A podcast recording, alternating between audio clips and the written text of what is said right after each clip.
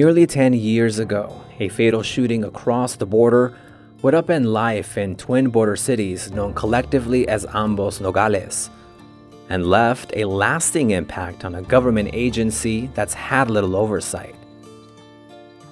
A U.S. Border Patrol agent fired 16 shots in the span of 34 seconds. By the end, a boy lay dead on the Mexican side.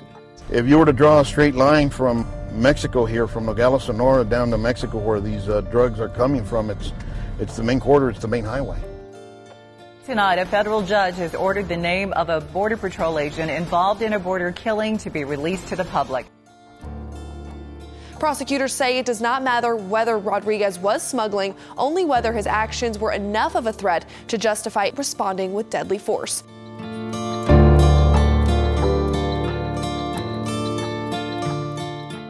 I'm Rafael Carranza. I write about immigration issues and have been covering the US Mexico borderlands for over a decade. Our team has been putting together this podcast for the past three years. On season three of Rediscovering, we'll take a closer look at the cross border shooting of Jose Antonio Elena Rodriguez, a Mexican teenager killed through the border fence, and the aftermath of his death a decade later. It was originally thought that Jose Antonio Elena Rodriguez was just walking down the street, minding his own business, and he was shot. Y le empecé a gritar. ¿Qué? Le dije, ¿qué, qué, qué pasa?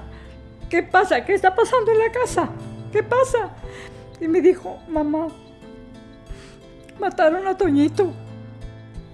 If you train agents that a rock is a deadly force instrument, then agents are trained to shoot and kill people throwing rocks at them.